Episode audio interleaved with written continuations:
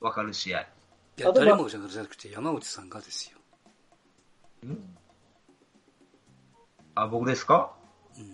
僕みたい長いっすよ。本当に。でも、でもや、でもそういうもんじゃないですか。結果的に言えば。いや、そうそうそう、そう、わかるんですよ。だから、ぐるっと戻って最初に聞いたんじゃないですか。勝ち負けがどうなんだと、3年間の尾形の成績がそうそう認められるのかって聞いてたわけじゃないですか。で。その時は一切それは僕認めれんと。今の起用法はもう関係ないんよと、成績なんか関係ないんやって言い切られたから分かりやすいなと僕は思ってたんうん、ですよ。そうですよ。でも今結果を求められる納得できるんですか納得しないって言われたから、うん。じゃあさっきまで言われたことは何やったんかなと思っちゃったんですよ。だから納得いく試合が多かったからか、あの、良かったんです。いでも今、どういうのかな。今って、なんかもう、なんか、なんか無理やり試合やってるような感じなんですよ。無理やりで。無理くりというか。そんなし、そんなんじゃなかったよなと思ってね。え、そう、それ結果が出てないからでしょ？負けてるからでしょ？いやいやいやじゃなくて、負け方が納得いかないんですよ。その試合の、ま、その試合の仕方とか、やり方とか、選手の起用とか、もうすべてが、こんなじゃなかったやろうと。あ、じゃあ少なくとも3年間は納得する試合が多かったと。勝ち負けは関係なく。うん、だって、この、この3連覇の時は、選手は、もうよ予想通りのことをしてくれたけど、でもそれはね、こ今シーズンはないと思って考えてたから、でそれを、ほん、それをどう本気で考えるのかが今やから、いどうするのかなと思ったら、結局こうなったなと思ってね。結局、生かす選手を生かされんで、生かせない選手を殺してるっていうのが見えたのがはっきり分かったっていうシーズンね、今。えっ、と、リーグ戦で貯金ができてたとしても。うん。だって、まだ終わってないの。まだ途中やん。いや今までとしてですよ。今までですか？今までは、そうですね。まあでも結果的にはもう、多分これから多分、まあ前、ずっと前から言ってるんですけど、これからどんどん落ちていくと思いますよ、僕は。前半頑張りすぎ、まあ昔のカープでしょ、前半頑張って後半から落ちていくタイプですよ。全然、なんやろ、きまあチームとして全く機能してないです。うん。でみ見て、み見る、み見る、応援する人、見る人として、納得のいく試合じゃないからね、全然。じゃあ、じゃあ、あの、その、生かせてない人と、うん。なんで、いなんだ、なんだっけ？生かせるはずなのに殺してる人っていうのは誰ですか？えー、簡単に言うたら、うんえー、殺してるのは、まあ、動画師でもあり、下津でもあり、おる、おるわけですよ。で、うん。生かさんでもいい選手をおるのに、生かしてるのが国母とか、うん。安倍とか、うん。ピッチャーで言えばね、いまあ、ああるけど、キャッチャーでもね、石原なんてもう2軍で育成させればいいのに、いいい要要は、選手によってやっぱ役割あるわけよ。それを生かさないのがね、ちょっとね、あるなと思ってね。石原生かしてますよ。ジョンジョンソンが石原じゃなきゃダメだって言ってんだから。で、ジョンソン6勝ぐらいしてんじゃない？うん。うん。でも、ジョンソンだけでしょ？十分じゃないの？ジョンソンだ ?6 けでしょ？勝、六勝に貢献してる人、ョン6勝に貢献してる人なんて他にいますか？のために選手一枠、も。ったいないでしょ。もったいないとは僕は思わない。そんなもん、だって、大体ピッチャーでキャッチャーの思い通りに球なんかそうそう来ないよ。だから、もう、い磯村、相沢でいいと思うんですよ、二人キャッチャーで。それぐらいやらんとね、もう、ジョンソンも今年で終わりかもしれないし、来年投げとは限らんしね。うん。うん。先見てでもさあ、結果的にジョンソン、もう6勝何敗だ、6勝4敗ぐらいかな。貯金作ってるわけだし、チームとしても貯金は作って勝いっぱいやね。勝いっぱい1分け。うん1分けやね。それを見れば別に起用が間違ってるとは言えないんじゃないですかね。あの、あ、というか、殺してるとは言えないんじゃないですかね。その、その選手まあ。あの、それはジョンソンだけの話だからね。それはうんジョンソンだけの話だからね。うん、まあ、だから石原の起用法を一つ取ってみてもうん、これぐらい意見が分かれるわけじゃないですか。うん。なんかちょっとね、話があっち行ったりこっち行ったりは、いそっち行ったりしてますけども。うん。だから、なんていうかな。なんかこの辺の続きをもっと、なんていうか、選手一人をポッと上げてね、そうですね。えっ、と、石石原是非論みたいな、もしくは、てか、もうちょっと、えもうちょっとカープの事情をもうちょっとす、もうちょっと詳しく説明さなあかんの。ーあ、いやいや、その、これ、今後の話、これからじゃなくて、うん。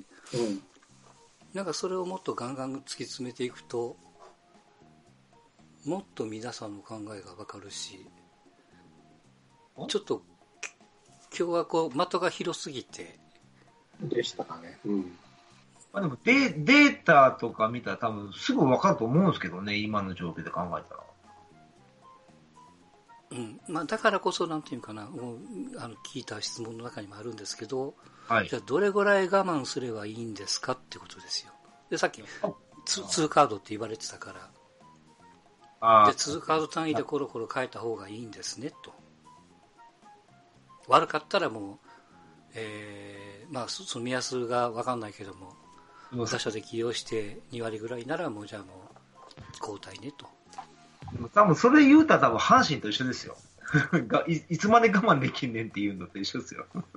うん、だからややこしいのが、そのチームとして、えーっと、選手を育てなさいっていうことに加えて、うんでも、勝たないといけないという一方的な使命もあるわけで。で、選手の結果っていうのは、これ、やってる選手じゃないからわからないわけですよ。こいつを使い、あいつを使いって言っても。いで、僕らが言えるのは、さっきの、なんていうのかな、あの、ちらっと言われてた、セカンドへ行くがために、一塁にダイソーのまま送ったみたいな。うん。そういうその選手のき、えーと、なんていうの？いる、指名された選手の中で、あここ、ここの時にこの選手をダイソーに起用したらよかったのにとか。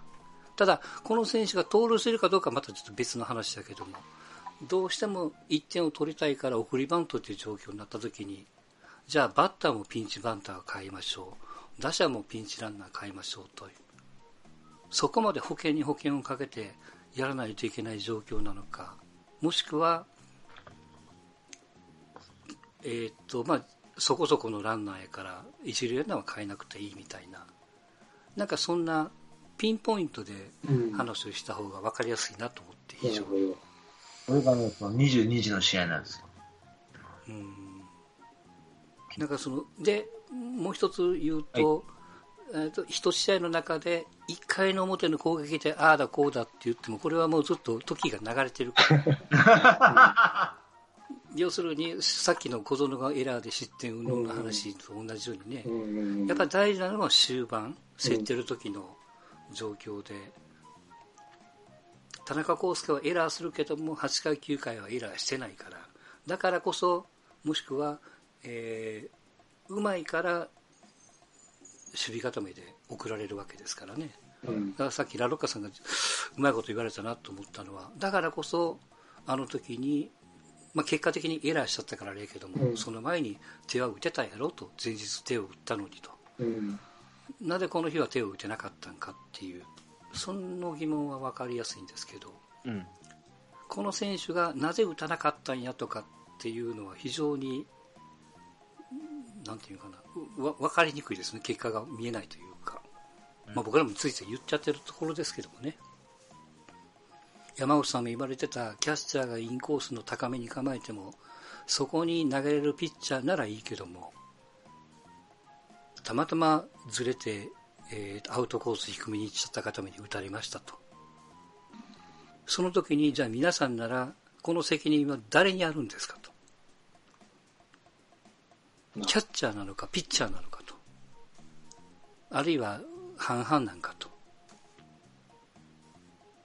まあバッテリーなのか、ピッチャーなのか、キャッチャーってこと、その3択。うんうんうん、もしくはその起用した監督なんかとか、なんでそこにこのピッチャー送んねんみたいなね、とか。まあでも、それができてバッテリーやからね。正直。うん。だからこそ、さっきのジョンソンの話にちょっと触れると、やっぱ相性が良くて、勝つ確率が高いから、もしくは気持ちよくピッチャーが投げれるから、うんまあ一枠を無理やり使ってでも、多分起用してるんだと思いますよ。でもこれは山内さんで言われるように、いつかは剥がさないといけないですよね。うんまあ、そのタイミングがいつかという、ジョンソンがいなくなったタイミングで外すのか、あるいは長期契約をもう一回して、相沢と組ませるタイミングをつ 作るのか、もしくはもっと言うと、貯金20個できたから、今日はじゃあ一遍相沢と組ましてみるか、磯村と組んでみるかと。うん。一応、相沢とは、えー3試合ぐらいやってるんですよ、試合うん、でも相変わらず石原なんでしょ？肝心要の時そには。う。まあ、そこはやっぱり信用度が高いんやろね。それ、うーん、それやったら石原もうちょっと2割3分ぐらい打ってほしいんやけどなと思いながらね。だからそう、そう考えてしまうんですよね。やっぱ、うんジョンソンのためだけに一枠ってもったいないしね。それだけで、まあまあ、それだけジョンソンのウェイトが高いっていう意味ですよ。高いんかな。もちろん打者なんで2割4分、2割5分打ってほしいのは山々やけども、パリーグじゃないからね。うん、優先順位はやっぱり守備の方が高いんでしょうね。うんジョンソンっていうピッチングの方だと高いと思いますよ。結構ね。厳しいんだよね、セリーグ、ジョンソン最近。まあもちろんね、年数も経ってるし、どんどん、まあ裏の掛け合いなんでしょうけど、メッセンジャーぐらいしんどいですよ、今。うん、まあ、だから、今後そういう細かい視点を変えていった方がいいってことですよね、このカープキャストにおいてね。なんか分かりやすいなと思って。ですよね。僕もそっちの方が好きなんですよね。うん。うんうん。うんあもうもうもうもうちょっと言うと短い時間で済むなと思って。あ、なるほど。長いですかね。僕ら長いんですいません。いやいやいやいや もう喋り出したんだだからだいぶ僕もその分からないまま喋ってるところもあるし、うん。まあただや、ね、ずーっとこう噛みついたというか、ね、粘ったのは、やっぱこう自分にとっても分からなかったし、スッて、あの、ん喉を通る話もあれば、はいはい。喉を通って胃に入ったはずが、うんえ全然違うこと言ってるやんと思って、また吐き出さんといかんみたいな ことがあったりとか、ある意味、審査役でいいですけどね。いやいやいやはみ出し現金でね。だから、一番、まあまあそ、それぐらい悩みの多いカーブなんでしょうな、内側から見れば。うん。いやいやいやいや。ま、負け込んだらみんな一緒ですよ。うんそうそう。だからに、交流戦再開は V 確率がゼロって言われてますから言ってますね。うん。でも、あれでしょ？あ、なんか、え、最初何でしたっけ？なんか、負け、負けすぎて、なんか、4, 4月のな何か、なんか優勝できないとか言ってました？ね、最初。えっと、開幕5カードの負け越しああ、がは、優勝確率がゼロで、うん5月の10連勝、11連勝で優勝確率が100%になって、またこの交流戦で0%になった。そ、そんなもんやったよ、ほんまに。いやって、ことは最最初のゼロが生きるのか、うん5月の100が生きるのか。でね、またこのチームがわけわかんないから、セリーグに戻ったらしれっと10連勝ぐらいまでするんですよ。7月に。そうやろな。やりそうやもんな。トマシノカって言うとったね、トマシノカっつって。あれ、今年のカープはよくわからん。よくわからん。うん。日曜日の試合と一緒や。い一番わからないところって何なんですか？あ一番わの、からんとこ。えっ、ー、とね、スタ、あの、要は、ベンチとスタメンがよくわかんない。うん。俺はなんであんなに勝てて、なんであんなに勝てないかがわからん。やってることは一緒なのに。一緒なのに。いや、一緒じゃないですよ。全然一緒じゃないですよ。いや、大きく見たら一緒じゃん。ああーや、やってることはね。うん。この落落差がすごいなと思って。あ内内容的に、そうか。今年甲子園、オールスターか。じゃあメール言っていいですか？メール言って。あそうメールメールさい。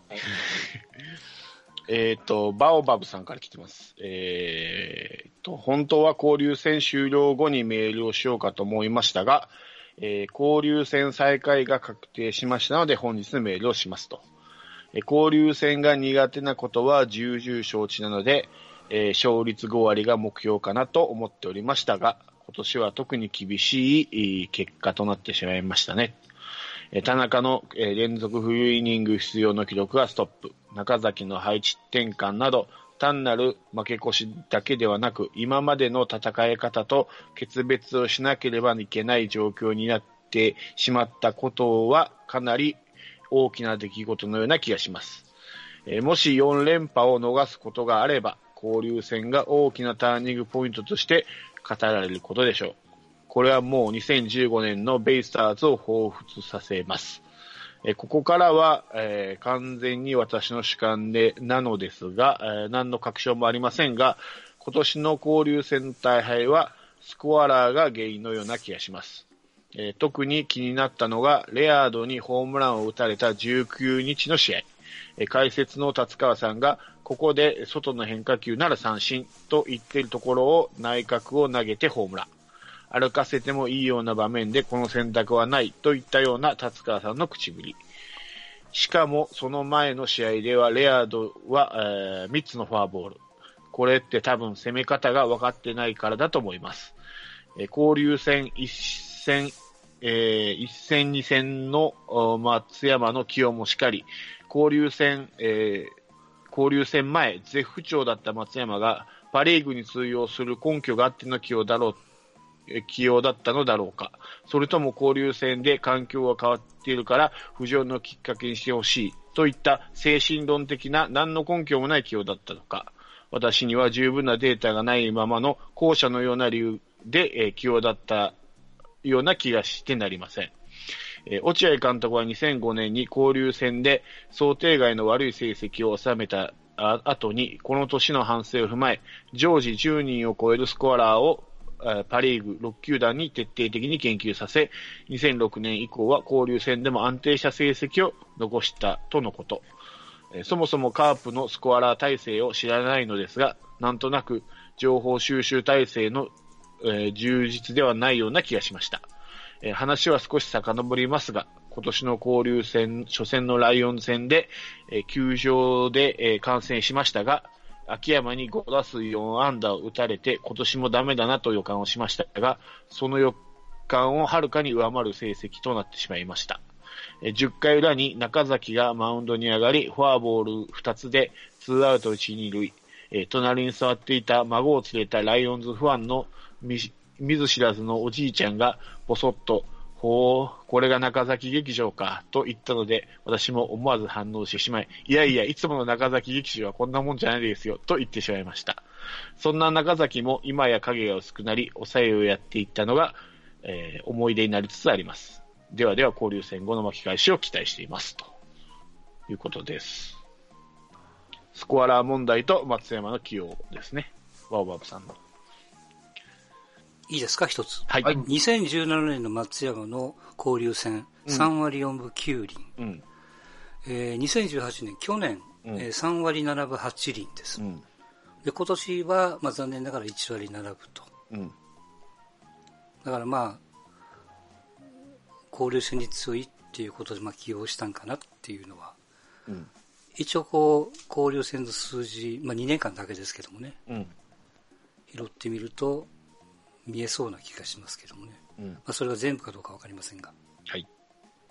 はい。と、まあス、コアラーはわかんないですね。えースコアラーはわかんないですけど、まあの、スコアラーで言うと、あ、はい。今年、あの、配置転換したんですよ、スカス、スコアラー。抜本的に。全、全、全球団、今まで巨人だった人は中日やったりとか。うん。で、僕、だから開幕投手調子悪いのはそうじゃないかなって、ぼそっと一回言ったことがあるんですけど、その、スコアラが慣れてないんじゃないのかなっていうのを言ったことあるんですけど、うんもしかしたら交流戦でもそうだったのかなっていうのはあります。あ、なるほどね。うん。今年から多分交流戦も変わってると思うんですよね。見てるチームが。うでしょうね。まあ、あとそもそもパ・リーグ専属のこうスカウスカうんスコアラがいるのかどうかっていうことですよね。あ、でもあの、中日のスコアラの人がオリックスの時、監督の隣にいたから、うん。多分だからパリーグの時はそれぞれ6球団の人がどっか別のを見てるっぽいですよね。うんそれもシャッフルしたんかな？それはわかんない。ちょ、そ、そこまでわかんないけど、明らかにその4月の低迷と交流戦が似てるなとは、ちょっと思ってはいますけどね。うんで、何故シャッフルしたのかっていうのも疑問になってくるね。そうなってくると。それはわかんない。ね。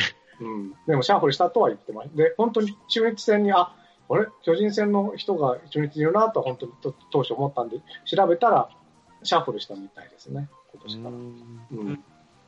理由はちょっとわかんないですけど。はいはいはうん。あの、巨人も、うん。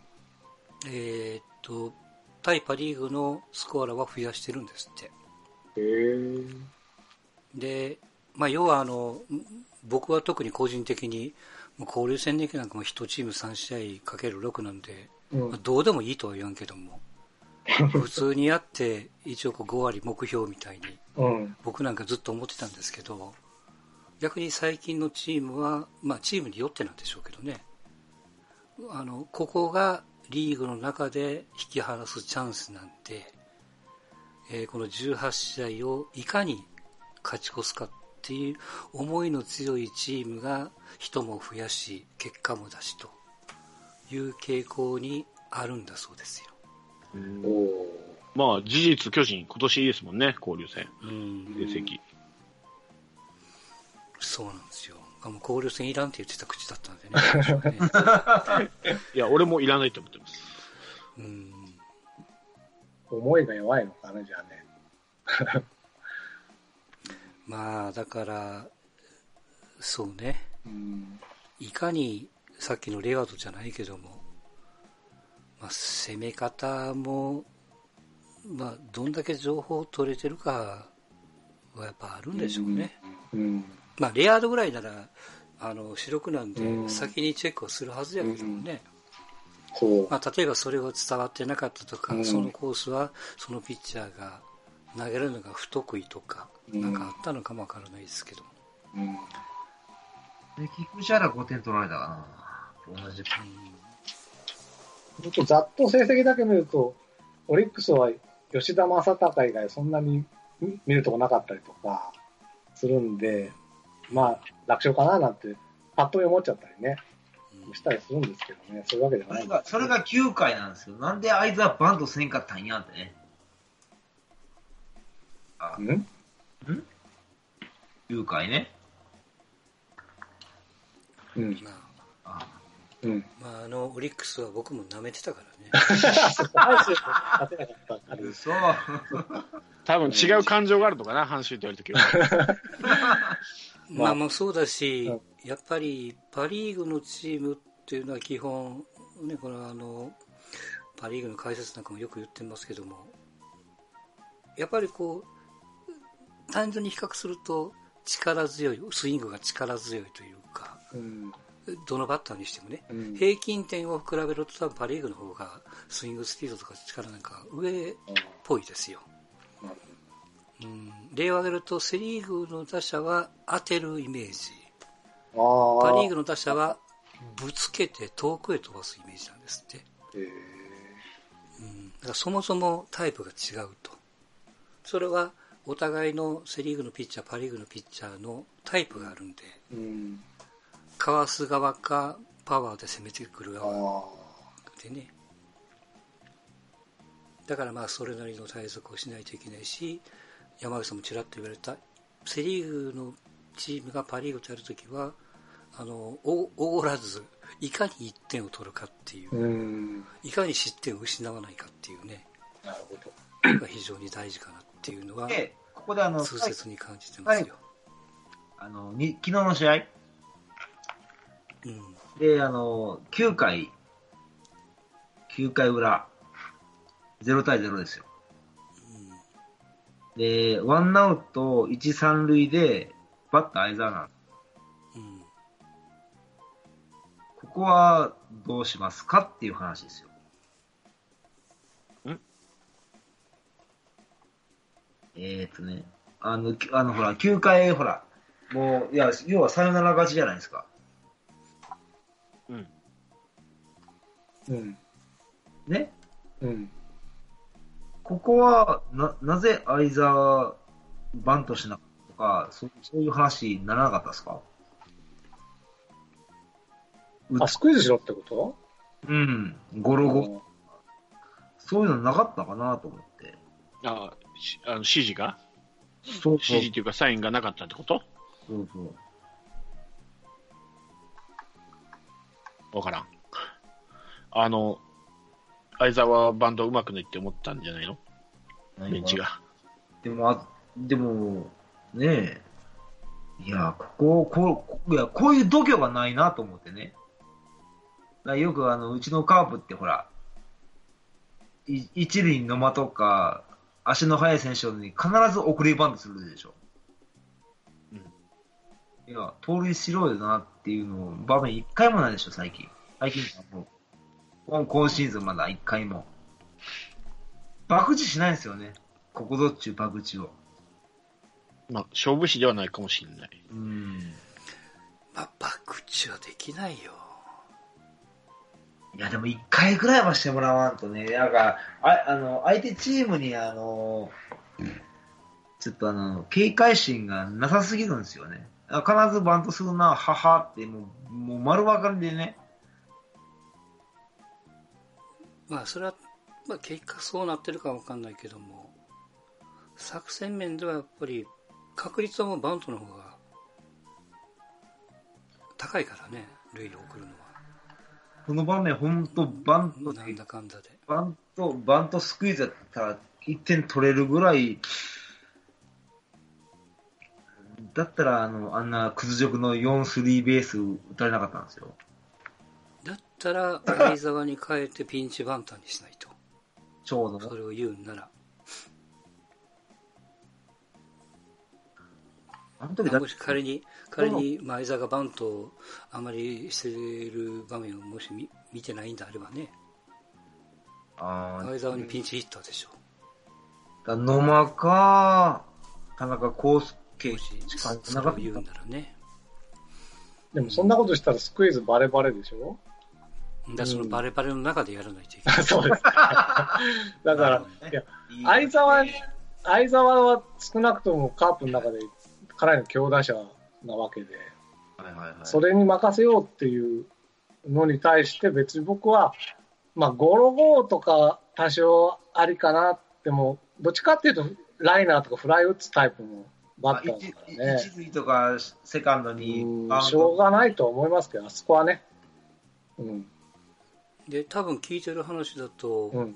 まあ今、あの、絵は見てませんけども、うん。はい裏の攻撃でワンアウト1、三塁なら、絶対前進守備やからね、1点取られたら終わりやから。そうん、その前進でゴロゴーっていうのは、それはめちゃめちゃもう、阪神は痛いほど分かってるから、う。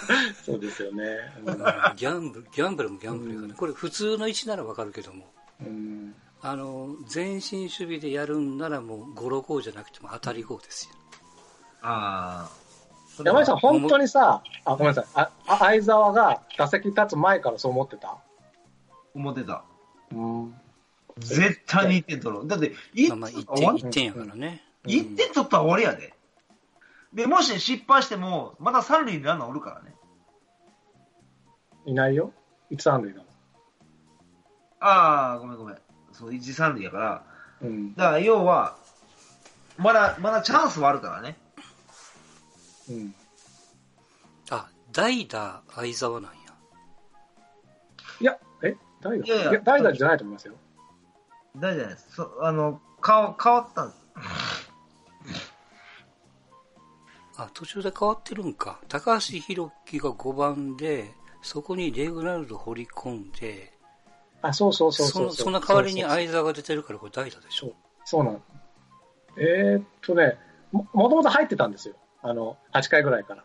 確か。うん。だから、その、そこで代打で出たんじゃなくて、ああ、なるほどね。守りから出てるんか。そうです、そうです、そうです。なるほど。レグナルド・フランスの時は相沢だったと思います。うんで、これで失敗して1、2塁、ランナー1塁、2塁になるんですよ。そうそうそうそうそう。まあまあ失敗というか、まあ、ゴロアウトなんでしょうな。うん。いや、ここね、ほんとね、なんかや、やってほしかったなと思もっう、言うじゃんゴロゴロの話はもうしてもししたい、したりないんやから。もう、もう、こんな時間になっちゃったからね。無理無理無理。うんこれで1点決まったら、あの、あの9点消えるんですよ。うん。まあそれはしょうがないね。ただ、たらればですけどね。うん。まあまあここで点を取れんかったんうん。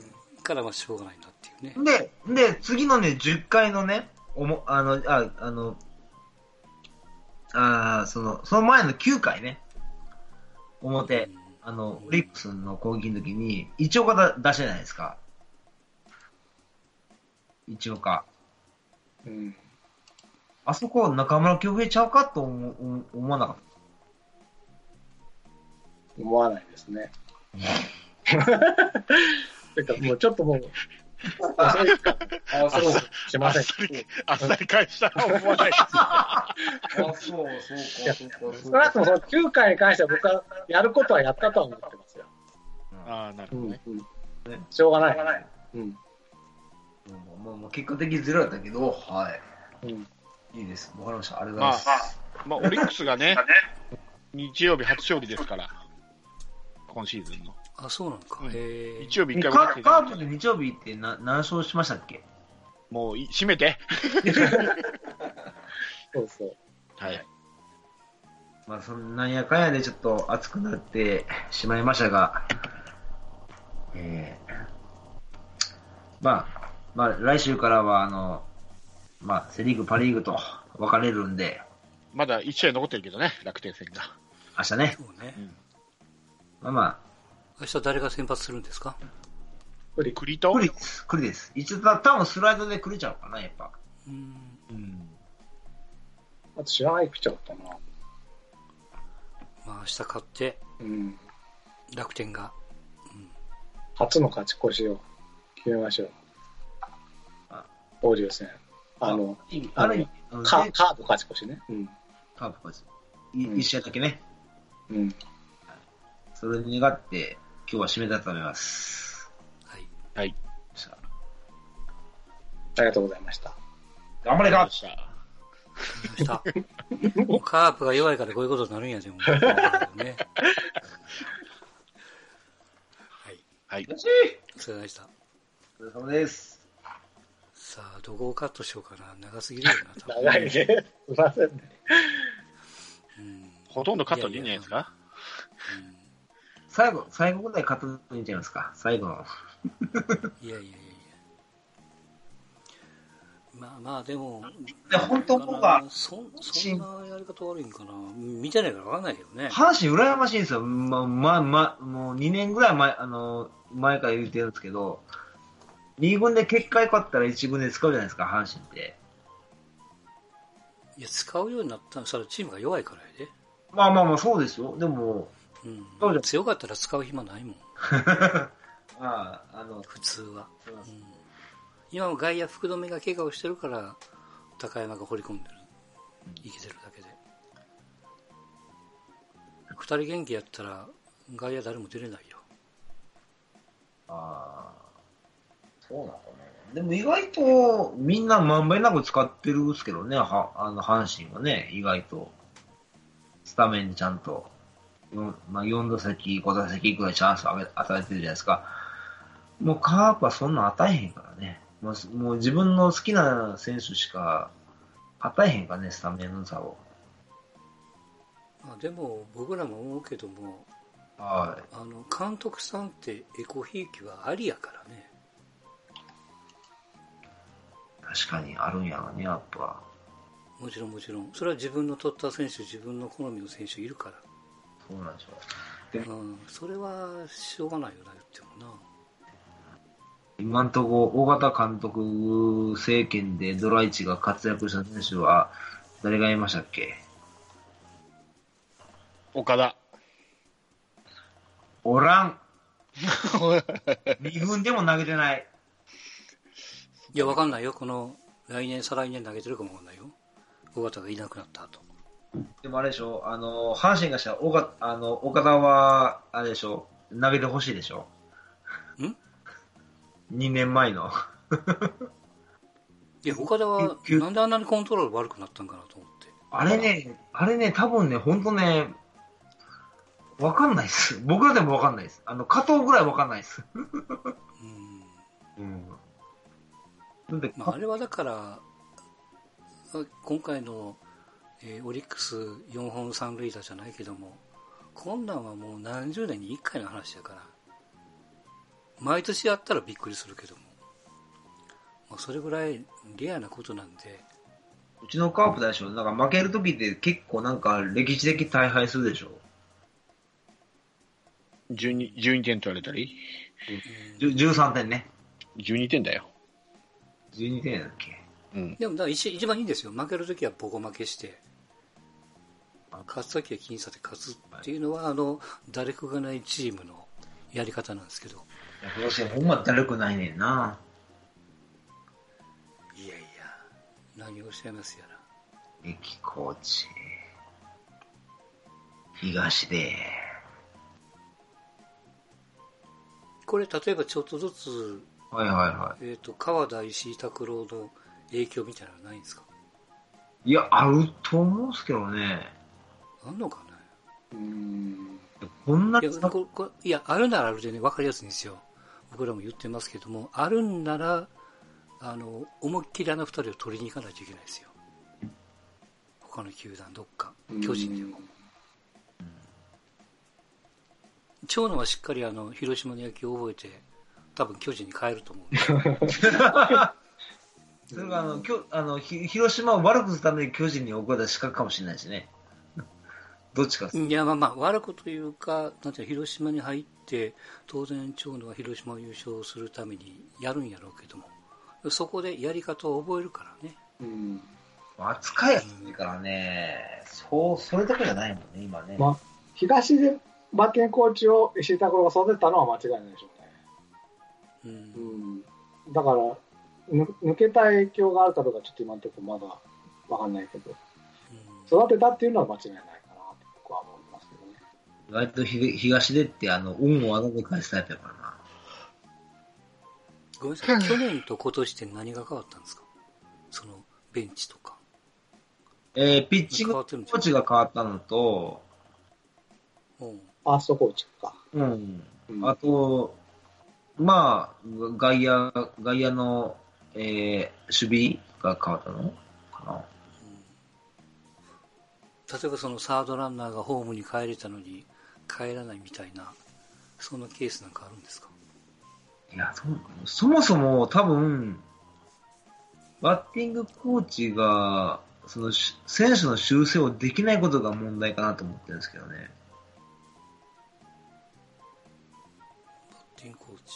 バッティングコーチ。バッティングコーチがちょっと今問題かなって僕思ってるんですよ。こんだけ打撃不審なもんはバッティングコーチのせいじゃないですか。って思いません、だって選手が打てないんですから。それを修正できないコーチは何なんぞやと。うん。修正。修正、ここがおかしいとか。で、で、あの、野間が好きでもない野村健次郎が教えるぐらいですからね、野間を。それはどどうかしないけど。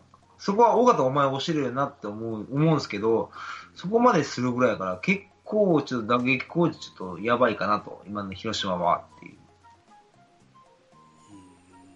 今誰？広瀬？誰？違うわ。広瀬は東外野東で。守備東で。東出が打撃。東で、と向井。向井。うんあの選手自体はなあんまり打率も良くない向井ですけど、外野、外野なんですけどね。二人とも新人ですか？いや、え？3年か2年ですね。もう優勝した時からずっとやって、去年はだから石井さんから離れて、2人で優勝させたとは、まあ、言ってもいいんじゃないですか。ああ、3人体制が2人体制そうそう。去年から2人対戦になって、今年もそのまま継続と。うんうんほんなら、あんま変わんないよね。そう変わんない。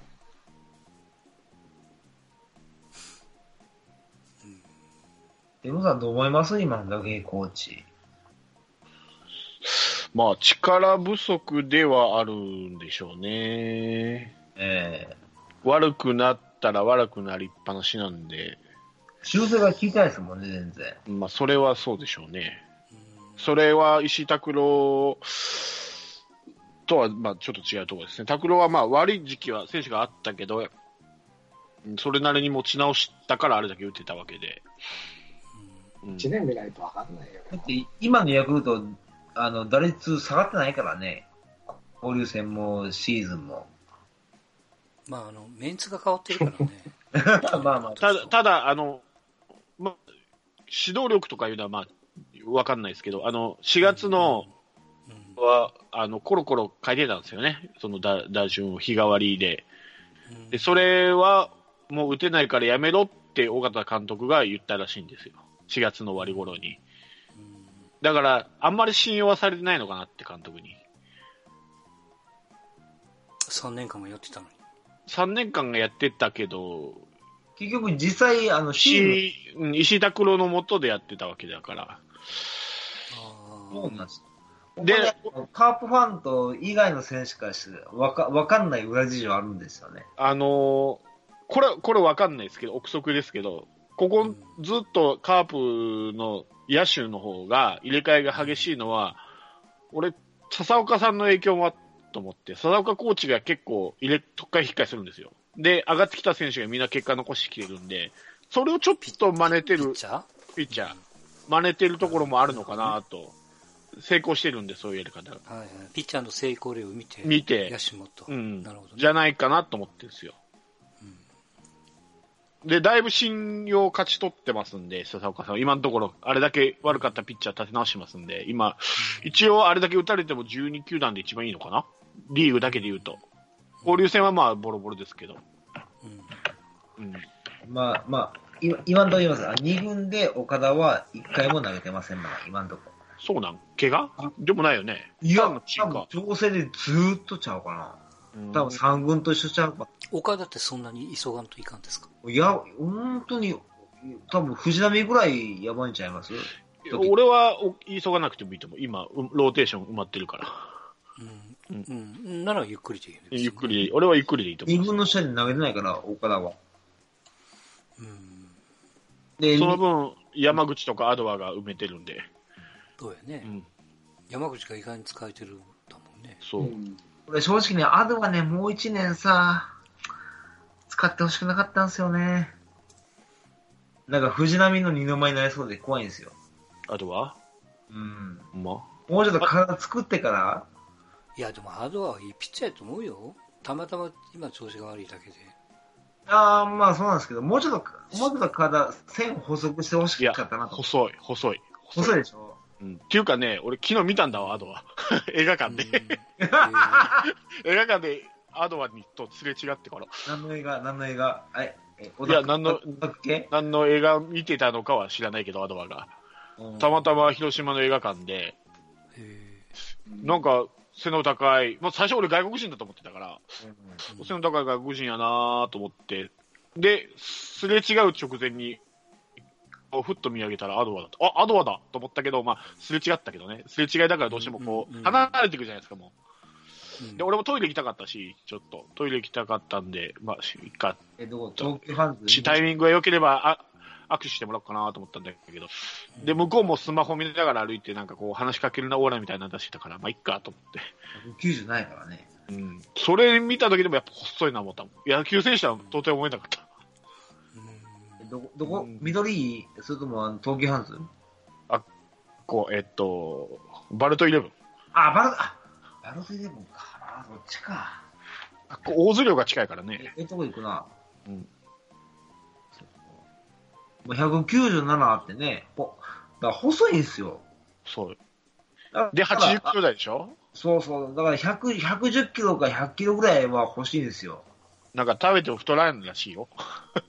うんだまあ、羨ま広島的にはなんていうの、えー、3、4、5投げてくれて、まあ、6、9系で、また7月からみたいなでもいいんじゃない？えい、俺は全然、多分今年そうだったな全然ねと思った。、うんそうやってぐるぐる回すんやろうね。うん多分ね、夏バテないです、絶対。多分俺ね、巨人と広島が交互だと思う。調子いいのが。巨人が偶数月が調子よくて、カープが奇数月が調子いいんだと思う。広島は今年は頑張らしたね、今年もね。うん、w、WG 回復やろ。まあ、5月の巨人ボロボロだったけど、ここ立て直してきてるからね、交流戦で。うんかなだからまあね、あの、良くも悪くも、いいチームは、ちょっと小休止してからのリーグ戦再開なんで、はい。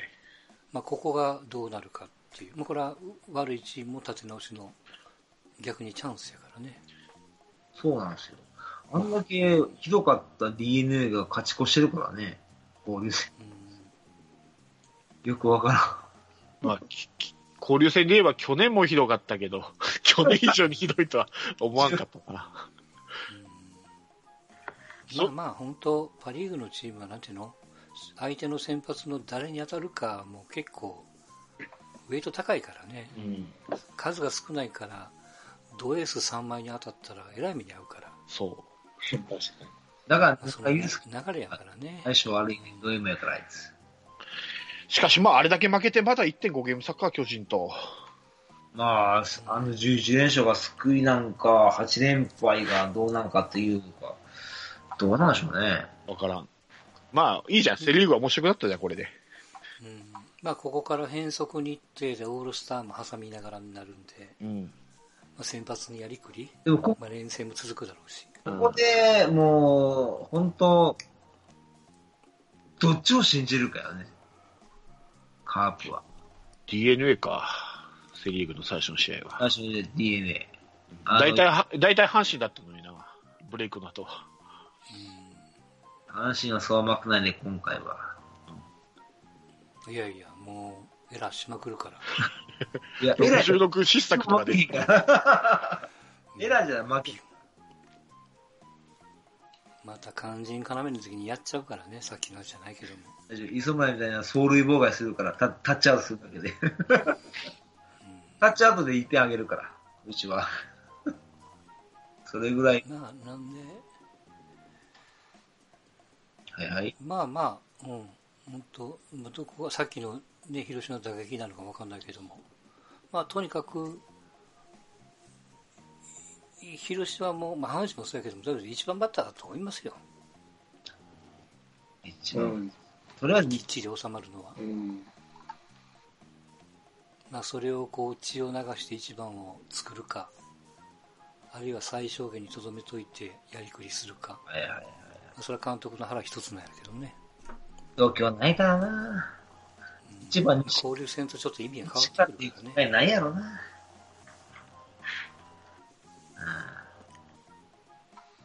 まあでもこれで田中康介は広島に残らないんでしょ？ん？ん出ていくんじゃないの？再来年ぐらいに。どこに？いります？かもしれないですよね。いります？田中康介。言いますか？あいや別にうちが欲しいって言ってるの。に それは、いやそれ大大事な選手ならなんとか記録を守ってやったんじゃないかそうなんですよ。僕もそう思う。えっ、と、ティータさんが引退するってことですか？鳥谷？と鳥谷引退するかもわかんないね本当。このように。うん。どうなんでしょまあそまあ、それはそれでしょうがないですよ、うん。うんまあ、でも、意外とその、小園が結構やっちゃうっていうのを見て、田中、やっぱりいいや、みたいな声もちらほら出てきてはいますけどね、カープファン。そういう効果は多少あったのかなと思ってるけど。うん。菊池の代わりは誰がするわけ、そこがわかんない。そこが問題。うん、そうう。そこは本当は一番問題。え、そこど、そこは堂林。俺は多分、多分よ。んうん俺、田中康介をセカンドにコンバートするんじゃないかなと思う。ショート小園にして。うんなるほどね、うんうん。あり得る。まあまあ一番安全やもんね、ううんん。え、田中康介阪神、阪神に行くんでしょ？来年は。いや、阪神ショートばっかりもらってどうする？